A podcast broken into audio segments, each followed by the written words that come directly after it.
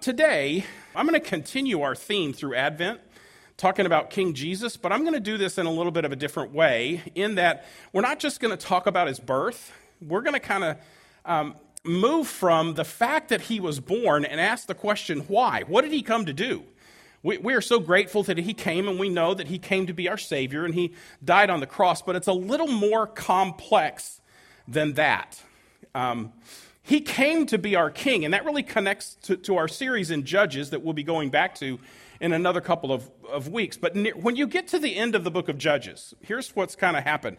Um, the Israelites have entered the promised land under the leadership of Joshua in the book of Joshua. And then there's this 400 year period that's covered by the book of Judges where regionally the, the people of God are falling into idolatry, they are falling away from God. God sends discipline their way in the form of um, other nations that, that oppress them. They cry out to the Lord for deliverance. God sends a deliverer, but the cycle just continues again and again for 400 years, and we're halfway through those cycles as we've studied through the book of Judges. But when you get to the end of the book, there's, a, there's something that points us really forward when you get to the end of the book. You read four times at the end of the book. In, in Judges 17 6, it says, In those days, Israel had no king. Everyone did as they saw fit. Um, I grew up reading the King James Version, and that version of that verse is everyone did which was right in their own eyes. Everybody had their, they were their own standard for truth. um, everyone did as they saw fit. You were, you were your own standard. And, and what happens in the book of Judges is it leads to just tremendous decay, tremendous um, conflict and chaos. And by the time we get to the end of this book, um, it, it is four stories that I just don't even want to tell. They're so horrible. Um, because there was, there was no true king in the land. In the very next chapter, it just simply says, In those days, Israel had no king. And, and, and, kind of what's being set up here in those verses, it happens again in the very next chapter. Israel had no king. It's they had these judges, but that's not the answer to their problem. These judges are more like warlords, these chieftains who are regional um, military warriors who deliver them from the oppression. But the, the chieftains were not the answer. They had no king.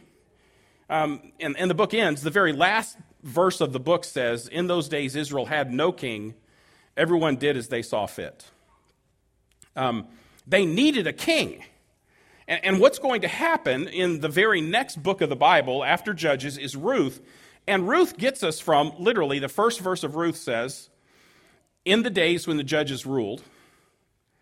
And four chapters later, at the very end of the book of Ruth, the last word of the book of Ruth is David. So there was no king. The next one gets us to David, but he's not the guy we're looking for either. he, he establishes a kingship that God is going to honor, but he's not the king. We're actually looking forward to another king. So the book of Judges is, is kind of setting things up to say warlords, chieftains, military heroes, superheroes, um, these guys are not the answer. You need a king. But you don't need a human king, you need a different kind of king. And that's what points us forward to the coming of, of Jesus the King, who we celebrated his birth just, just yesterday. Um, but there's more to what Jesus does than just being born as a baby to give us something to celebrate. I quoted this a couple of weeks ago.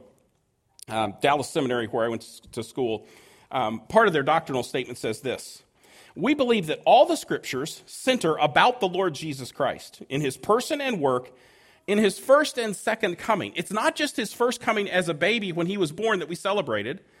The whole program of God centers on his first coming, where he came to redeem, but also his second coming, where he's going to come back to rule and to set everything right and to judge the world.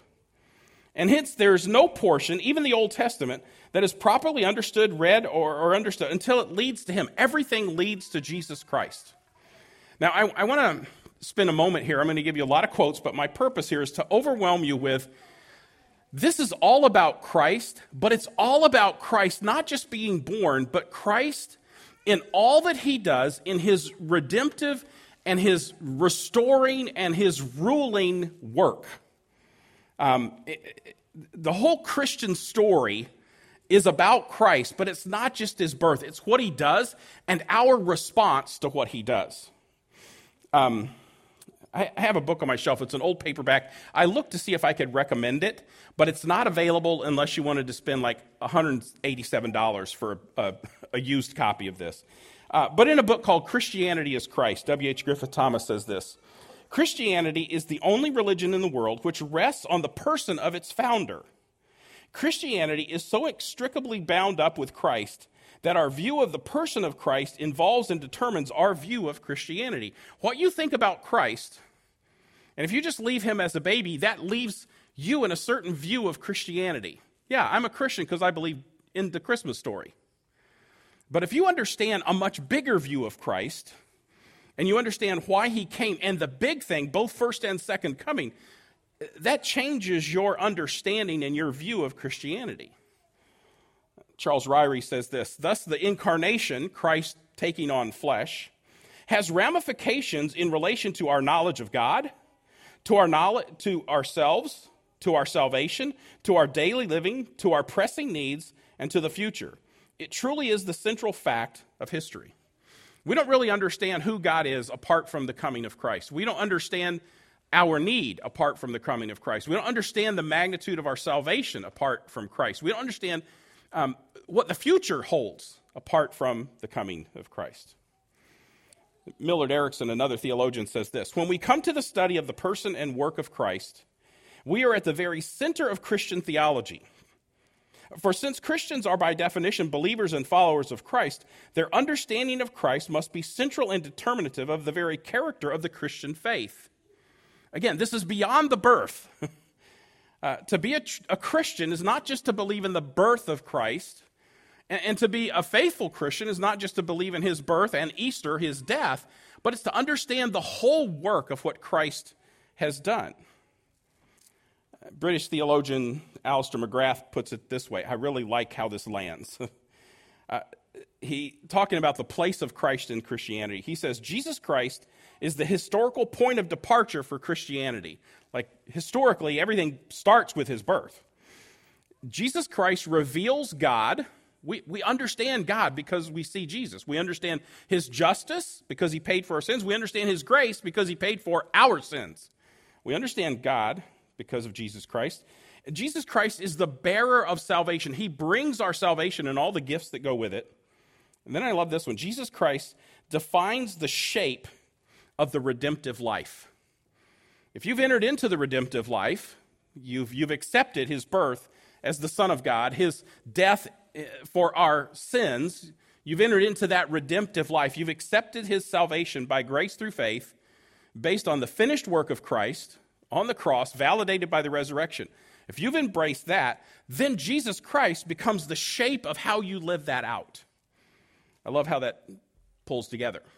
Now, how, how, can, how can you frame all of this? Well, you spend the rest of your life trying to figure out what are the full implications of Christ's birth. Um, but there's one way that scholars have put it together that I think is a helpful pattern. It started um, with Eusebius of Caesarea. Uh, he was a church historian in the third century. He lived near the end of the 200s and into the 300s. Really was the first person who started writing about church history. And he was the first person to frame the ministry of Christ in terms of what's called the threefold offices. Now, this threefold perspective that we're going to look at today prophet, priest, and king is such a big deal that there's a name for it, okay? So it, it's kind of like this. There, there's, I mean, you, how many people are Razorback fans? Okay, you're Razorback fan. Go ahead and admit it. Um, if you're a Razorback fan, there are certain events and certain things that happen that you give them a name. The miracle on Markham. You know it. You know the whole thing now because it's so special, you give it a name. Okay? Now let's be theological again. Come back to church. Stop thinking about the bowl game. Um, there are certain things that, that happen in Scripture that are given a name. Mary's poem, When Christ is Born, is called the Magnificat. Um, when Abraham sacrifices Isaac in Genesis chapter 22, it's called the Akedah. They're so special, they're given a name. Uh, these, this perspective of looking at the ministry of Christ, taking it beyond just his birth, and putting it in the, in the realm of prophet and priest and king that we will look at today, it has a name. Gregg Allison, who teaches uh, theology at Southern Seminary, says this Most commonly, people view the saving work of Jesus Christ in terms of his sacrifice on the cross and his resurrection. While these were certainly the focus of his mission, Christ's work cannot be limited to them. The munus triplex, the munus triplex, or the threefold offices of Christ, underscores the multifaceted nature of his work of salvation. This seeing Jesus in his work as prophet, priest, and king, it has a name. The Latin term munus triplex um, started with Eusebius, kind of became super famous with John Calvin. But now all theologians, all of my theology books have a chapter that's on the threefold work of Christ as prophet, priest, and king. And so, what I want to do today is, is just kind of briefly run through this. Um, we could talk about it for a long time, but just kind of establish the, the work of the one who was born that we celebrated yesterday. Um, the, the work of that person is a threefold work. There's a lot more you can say, but this is a helpful way to look at it. And throughout history, it's been looked at this way a number of times. Jesus Christ is a prophet, he's a priest, and he's a king. Let me just preview, and we'll be able to get through this quicker if I do. He's a prophet because he brings God's message to us. That's what a prophet did. A prophet brought the word of God to the people. Um, prophets were not very popular in the Old Testament. Uh, prophets, because they brought the word, um, were often bringing a word of judgment, and a, they were just not popular people. When the prophets showed up, um, they were usually kind of wild characters, um, and, and you wanted to listen to them, but you usually didn't like what they said um, because they were bringing judgment before they brought hope. Now, they brought hope, but the hope only comes after you repent because of the judgment that's needed. Um, so the prophet brings God's message to the people. The priest is really the opposite of that. The priest is the person who brings the people into God's presence. He's the person who's going to mediate the sacrifices, who's going to guide you through the sacrifices, and who's going to say, here's what you need to do as a priest. You, you need to do this to be able to come into the presence of God. People liked priests way more than prophets. By the way, the kings love the priests in the Old Testament. The kings, really difficult relationship with the prophets.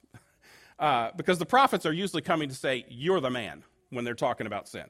Uh, but the priests, they, and they were and because they have such a good heart, they, they want to bring people, uh, they're, they're sometimes easily corrupted um, because they're, they're very liked. Now, the king is the person who has all authority and all rule. And Jesus Christ is the only person who encapsulates all three offices. There were prophets, there were priests, there were kings. In the Old Testament, there's never a prophet and a priest and a king. Sometimes they, they, you can get a prophet who becomes a priest, or you can actually have a king who's a priest. Um, but if you start to put the three of them together, and there's a couple of people who want to do it, they get judged before they're able to pull it off. Um, Jesus is the only one who completely fulfills God's ministry of prophet, priest, and king. So let's look at them one by one.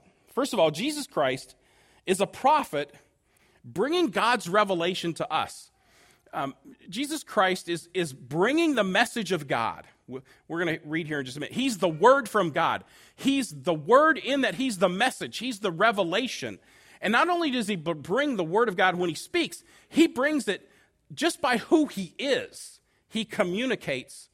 And in that way, he's a prophet, and he's the best prophet ever. He's, he's the final word, and he's the fulfilling word. He's the final word of, that clarifies everything, and he's, he's the fulfillment of the word. He brings to fulfillment everything, and he actually fulfills all that the world the word requires. Hebrews chapter 1. We're going to be in Hebrews a lot when we look at the ministry of Christ. But Hebrews chapter 1, at the very beginning of the book. In the past, God spoke to our ancestors through the prophets at many times and in various ways. This is how God speaks, it's through the prophets. But in these last days, he has spoken to us by his Son, whom he appointed heir of all things, and through whom also he made the universe. The Son is the radiance of God's glory, the exact representation of his being, his character, sustaining all things by his powerful word. After he had provided purification for sins through his death and resurrection, he sat down at the right hand of the majesty in heaven, so that he became as much superior to the angels as the name he has inherited is superior to theirs.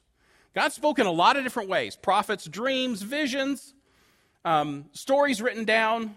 God spoke in all these different ways. But in these last days, his final word came through Jesus Christ. And, and you kind of get this idea that Jesus says, Here's what I have to say to you and, and see it, see me live it out.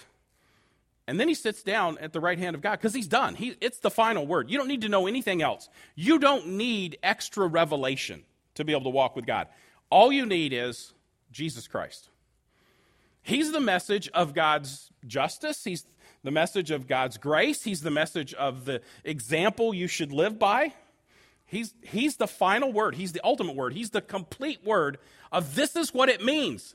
God loved you so much, he sent his perfect son to satisfy his justice and graciously offer you the free gift of salvation by faith. That is the message that he offers. And then he lives a life because he fulfills the word. In Matthew chapter 5, do not think, this is Christ speaking, that I've come to abolish the law of the prophets. I didn't come to get rid of that. I've not come to abolish them, but to fulfill them. For truly I tell you, until heaven and earth disappear, not the smallest letter, nor the least stroke of a pen will be by any will by any means disappear from the law until everything is accomplished. Now you might think that what he would say is, I'm here to fulfill everything the prophets said, and he does say that. But not only does he fulfill everything the prophets say, he fulfills everything the law required. He said, I'm not abolishing the law. I'm telling you this is what it looks like when you really obey it and you really fulfill it.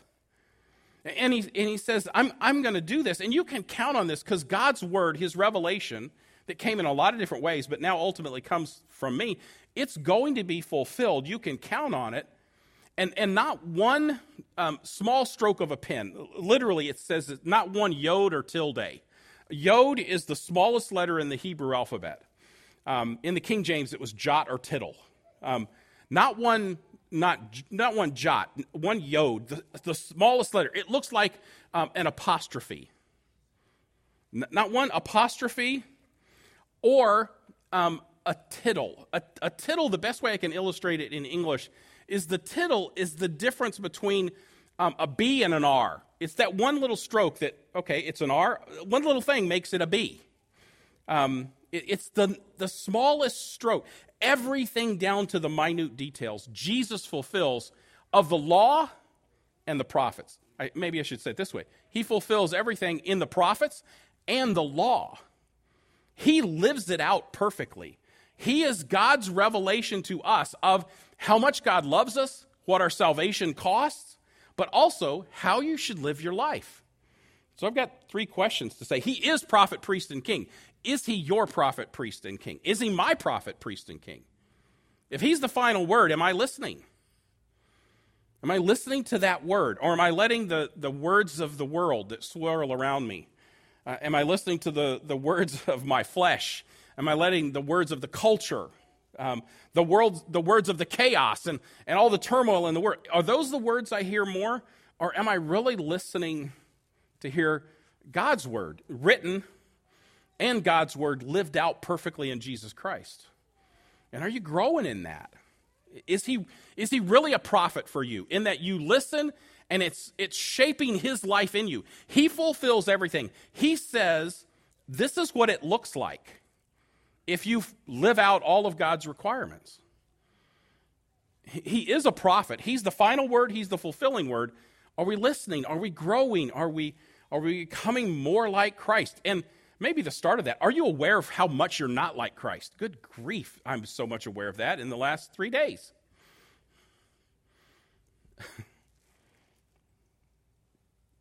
I still need a salary, so I won't tell any stories about the last 3 days. Jesus Christ is also a priest, uh, bringing us into relationship with God.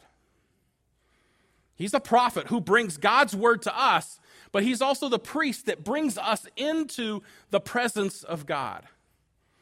And, and that is a work that is finished and forever. It never needs to be done again. It is complete. Again, the book of Hebrews is so clear with all of this. Hebrews chapter 10. And by that will, we have been made holy.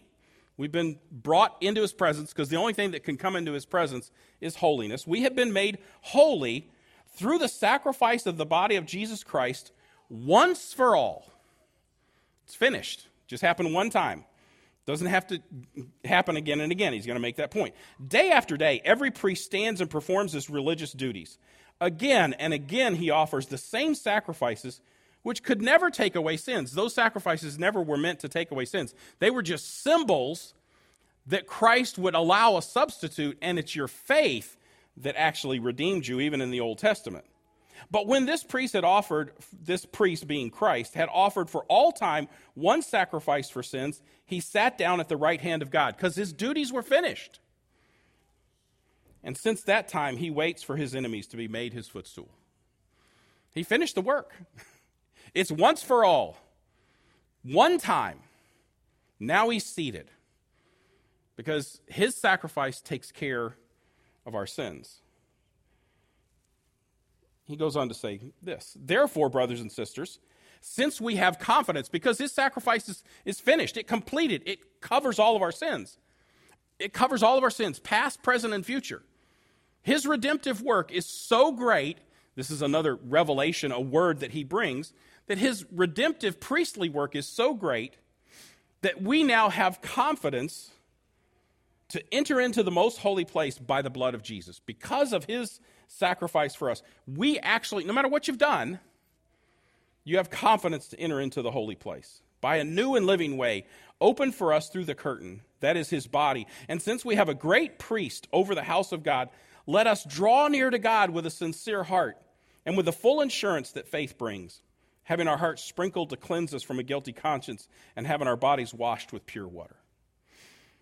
Because his blood cleanses us, because um, we've been washed clean, um, we have full assurance of faith that we can enter into the presence of God because of his redemptive work. Not because we're doing so well, but because of his redemptive work. His, and that work is finished. We don't need any more of it. And, and it lasts forever. Hebrews 7. Now, there have been many of those priests since death prevented them from continuing in office. These priests that were offering sacrifices, they, they couldn't serve forever. They died, and, and they had to get a new priest to do it. But because Jesus lives forever, he has a permanent priesthood. Therefore, he's able to save completely those who come to God through him because he always lives to intercede for him. Um, Jesus Christ is a forever priest. His priesthood is different. He, he, he made one sacrifice for all times, and therefore, while he lives forever, that sacrifice counts forever. You notice the thing there at the end? And as that priest, bringing people to God, he intercedes for us we came across this in our study of Romans chapter 8. Jesus Christ is praying for you every day. Jesus Christ is interceding for us. His blood allows us to go before the presence of God, and, and He is before the presence of God, interceding daily, regularly for us, because He's a priest forever. So then, my question for us He is a prophet. Are we listening? Are we obeying? He is a priest. Are you grateful for all that he's done? Are you grateful for the priestly work that your sins are covered and now through faith you have access to God? You can pray at any time and you can walk boldly into the throne. Are you prayerful? Are you, are you joining him in, in praying for yourself, for others? Because we have access. Are you accessing your access? is how I would ask it. You've got access to the throne of God. You've got access to the Holy of Holies. You, you have access to God. Are you, are you taking care? Are, are you relying on your own wisdom, your own instincts? Jesus Christ is our prophet, he's our priest. And we've been talking about this the whole time. And he's the king. And, and as the king, he brings authority, he brings rule to the world. And this is where we look forward actually to the second advent. Um, when we talk about the Advent season, um, typically the liturgical calendar, the first three Sundays of Advent focus on the first Advent, and the, the last Sunday of Advent focuses on the second Advent, his second coming.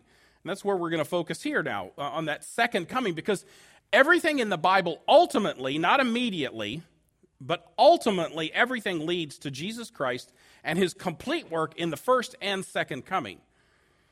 Now, this rule of this idea of ruling is, is something that we will see in the future, but we can experience now. Let me show you the future part of that in Revelation, Revelation 19. A vision of the future. However you, however you chop it up. We're not going to get into that. But this is future.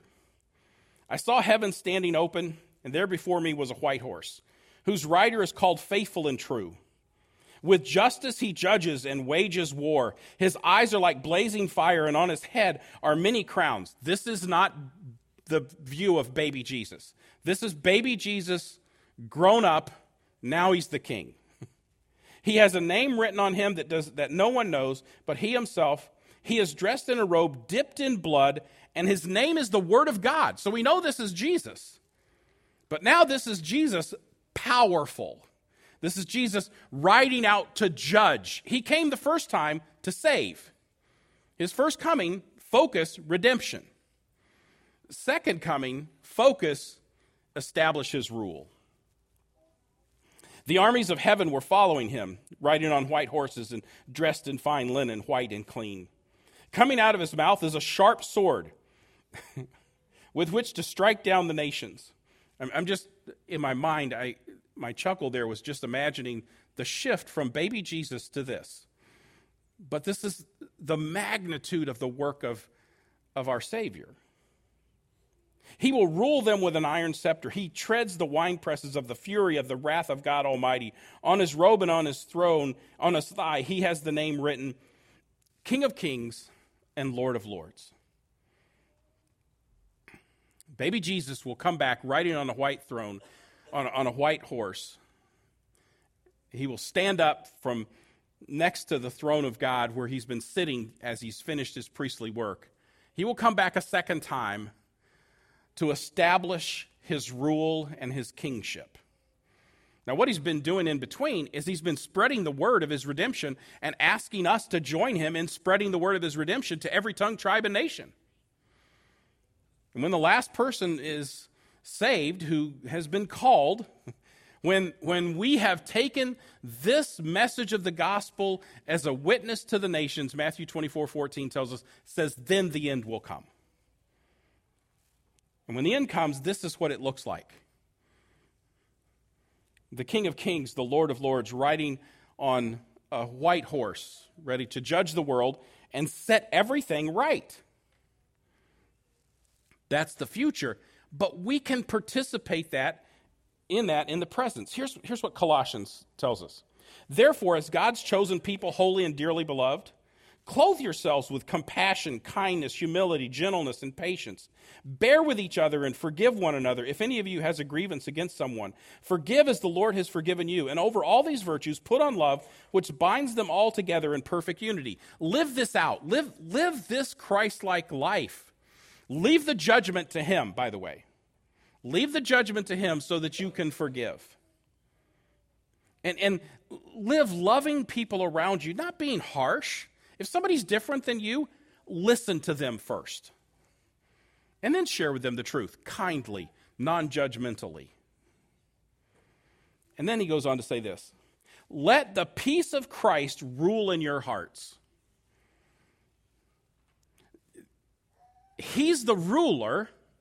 He will establish his rule, but you can experience that today.